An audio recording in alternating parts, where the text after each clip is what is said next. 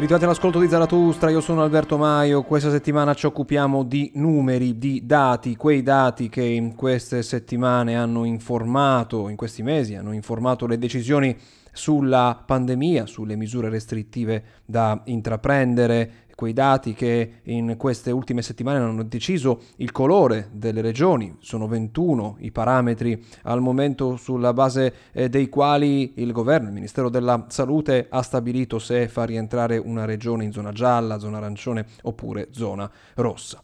I dati raccontano quello che è l'epidemia, ma non sono tutti a disposizione di tutti. Ci sono dati che non sono stati eh, consegnati e per questo c'è una campagna, è nata un movimento che si chiama Dati Bene Comune e richiede la pubblicazione di tutti i dati su questa emergenza. Ne parliamo questa settimana eh, con l'intervista al professor Marco Roccetti, docente di informatica all'Università di Bologna e tra i massimi esperti di big data e intelligenza artificiale che è anche tra i promotori dell'iniziativa Dati Bene Comune. Lo ascoltiamo. Eh, la premessa necessaria è che non c'è salute se non c'è conoscenza e non c'è conoscenza ovviamente in questo mondo moderno che la sa elaborare se non ci sono i dati che informano appunto la conoscenza. Fatta questa premessa, mh, mm, tutte le informazioni che voi meritoriamente date, che anche il governo in qualche modo meritoriamente dà passandovele, sono, mh, mm, mi correggo, non tutte ma per la maggior parte, sono dei riassunti, sono dei saldi. Uh, sono delle, uh, se vogliamo in qualche modo, delle semplificazioni una situazione che tutti noi sappiamo, perché lo soffriamo quotidianamente, essere molto più complesse nella loro natura rispetto appunto al riassunto che, utilissimo comunque che ci viene fornito. Dunque alla base diciamo così, dell'appello di centinaia se non migliaia di scienziati in questo momento in Italia c'è una richiesta molto semplice che è la seguente che afferisce in qualche modo alla maniera e alla, e alla, struttura con la quale appunto uh, i dati chiamiamoli grezzi, i dati di base, quelli che poi appunto noi vediamo alla fine in tele, al telegiornale eh, riassunti, eh, scaturiscono e come essi appunto sono trasmessi e poi successivamente elaborati dall'Istituto Superiore di Sanità eh, poi infine del Ministero della Salute, del Comitato Tecnico Scientifico. Ecco, il tema è questo, la procedura è in realtà raccontarsi molto semplice, cioè le regioni eh, collezionano appunto eh, dal punto di vista sanitario questi dati, li trasmettono secondo qualche protocollo che appunto non è, non è noto all'Istituto Superiore di Sanità che poi provvede appunto a elaborazioni varie dalle quali poi scaturiscono le decisioni di decidere quali sono i parametri rilevanti i quali a loro volta ed insieme ad un algoritmo diciamo così, che li metta assieme sono trasmessi al comitato scientifico che poi ne informa il governo e il governo prende delle decisioni. Bene,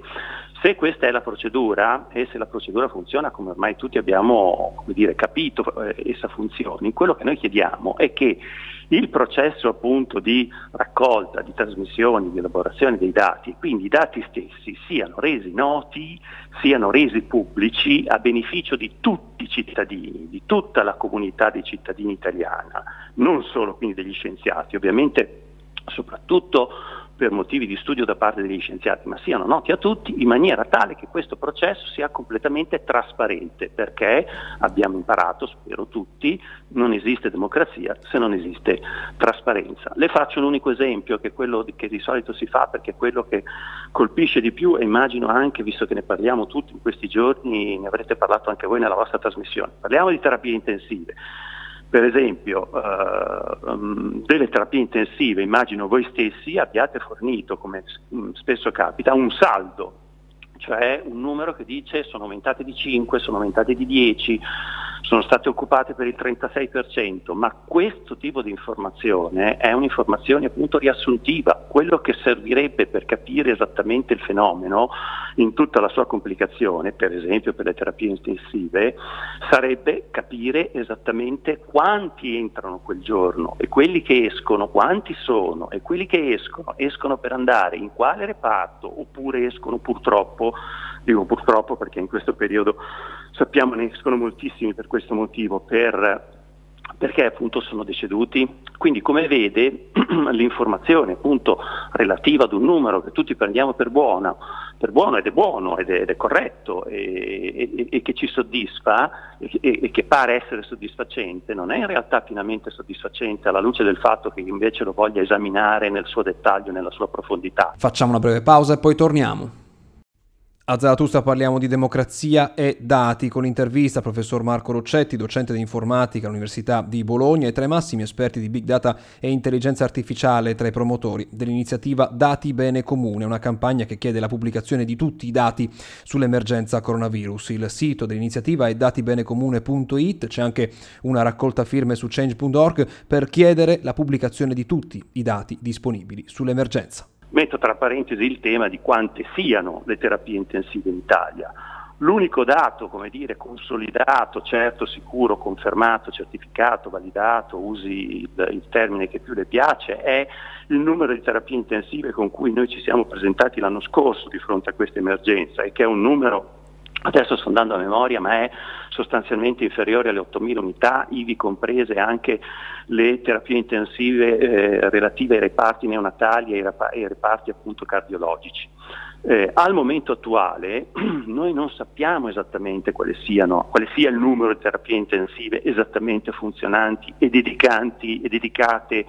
a un'attività o all'altra Sappiamo invece, probabilmente ne avete parlato anche voi nel vostro programma, che molto spesso queste aumentano o diminuiscono smontando però altri reparti, cioè smontando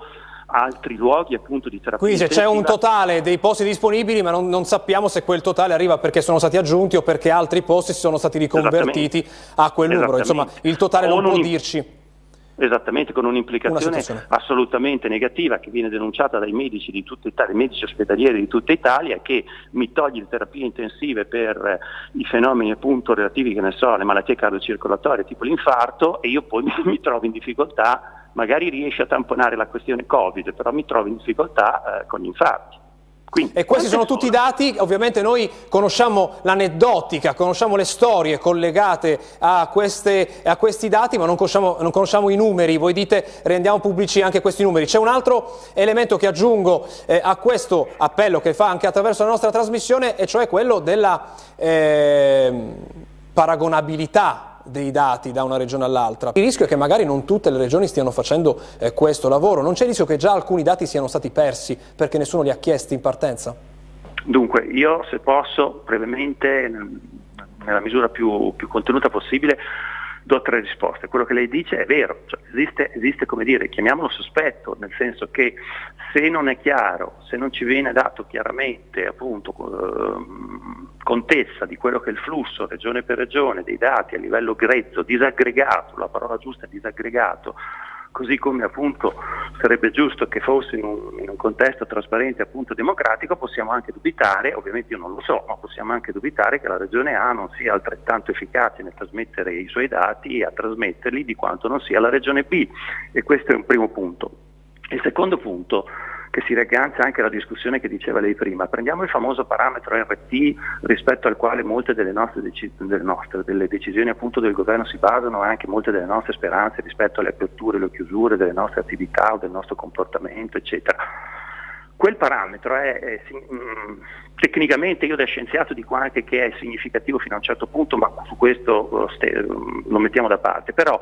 tecnicamente quel parametro è calcolato con un coefficiente di probabilità, cioè un po' come nei sondaggi, no? dei sondaggi politici per cambiare argomento, ma è medesima, lo stesso medesimo meccanismo di conteggio, cioè se io voglio essere sicuro di dare quel dato con una buona precisione, cioè con una probabilità che sia corretto per esempio del 95%, in realtà non calcolo un, un unico numero, ma calcolo una forchetta. Quello che viene comunicato a noi la sera e poi a voi e poi voi ci fate i telegiornali, in realtà molto spesso è l'estremo di una forchetta e probabilmente è l'estremo inferiore della forchetta. Quindi adesso noi tutti in Italia diciamo che siamo, che ne so, dico un valore che non conosco eh, in questo momento, che siamo però ad un, ad un livello di RT nazionale 1,2, ma probabilmente quell'1,2 fa paio con l'altro estremo della forchetta che invece dice 1,9 e che eh, al 95% di probabilità in realtà il vero valore di, di, di quell'RT si trova appunto in questo ampio intervallo che sta tra 1 e 2. Quindi c'è un'incertezza, c'è sempre un margine di incertezza. Da ultima c'è veramente eh, un minuto, non c'è il rischio che con tutta questa mole di dati che appunto lei dice anche quelli che abbiamo potrebbero avere un, eh, un margine di incertezza, non si rischia poi che ognuno prende quello che preferisce e si costruisce la propria realtà, perché il governo può prendere una decisione e la regione A o la regione B, come già abbiamo visto accadere, dice no, se prendete questi altri dati scoprite che noi siamo messi meglio, quindi metteteci in zona gialla. Non si rischia questo? Minuto è poco, ma la, mia posizione, la posizione di molti scienziati come me è esattamente il contrario, cioè più dati, più conoscenza, uh, meno dati, più offuscamento della realtà. Dopodiché più dati mi dai e più possiamo ragionare con una comunità scientifica che noi abbiamo grande rispetto del CTS che è fatto da 20-30 quelli che sono grandissimi scienziati, ma non c'è dubbio che una comunità scientifica intera, italiana, leale, indipendente, perché tipicamente dipendente dallo Stato solo, quindi che non prende soldi per fare le sue ricerche, le fa perché ha passione, perché quello è il suo mestiere, potrebbe su quella enorme quantità di dati che parzialmente appunto non ci viene comunicata produrre idee, suggerimenti che poi informino la politica in una maniera appunto molto più significativa di quanto non viene fatto adesso. Anche per questa settimana abbiamo finito, grazie per averci seguito fin qui, grazie a Silvia Fava in regia. Zaratustra potete ascoltarla in podcast su Google Podcast, Apple Podcast o dovunque troviate i vostri podcast oppure cercando la nostra pagina Facebook Zaratustra60. Io sono su Twitter, basta cercare chiocciola Alberto Maio, ci sentiamo sabato prossimo.